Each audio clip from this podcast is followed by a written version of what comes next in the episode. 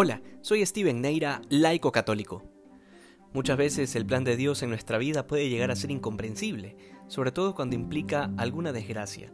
Y desde el punto de vista humano es entendible que nos cueste aceptar estas realidades, porque buscamos por naturaleza la paz, la tranquilidad, el bienestar y la felicidad. Sin embargo, también sabemos que a partir del pecado original, el mal en el mundo es una realidad posible y entre los males, el más temido por el hombre que es la muerte.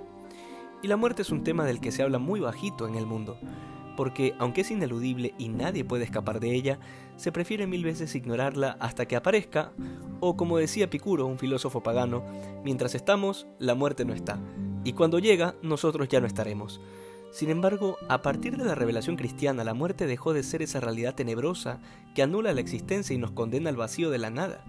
De hecho, a partir de que Cristo muere en la cruz, venciendo hacia la muerte, automáticamente dejó de ser un abismo sin retorno para convertirse en una puerta, en un puente entre este mundo y la vida eterna.